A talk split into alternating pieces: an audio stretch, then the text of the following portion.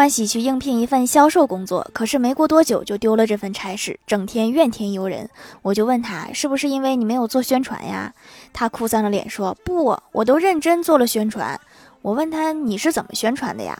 欢喜说：“我对每一个人都说，我们的产品永远走在别人的前面。”我觉得他说的挺好的呀。又问他：“你推销的是什么呀？”欢喜说：“手表。”你这不等于说你家手表快吗？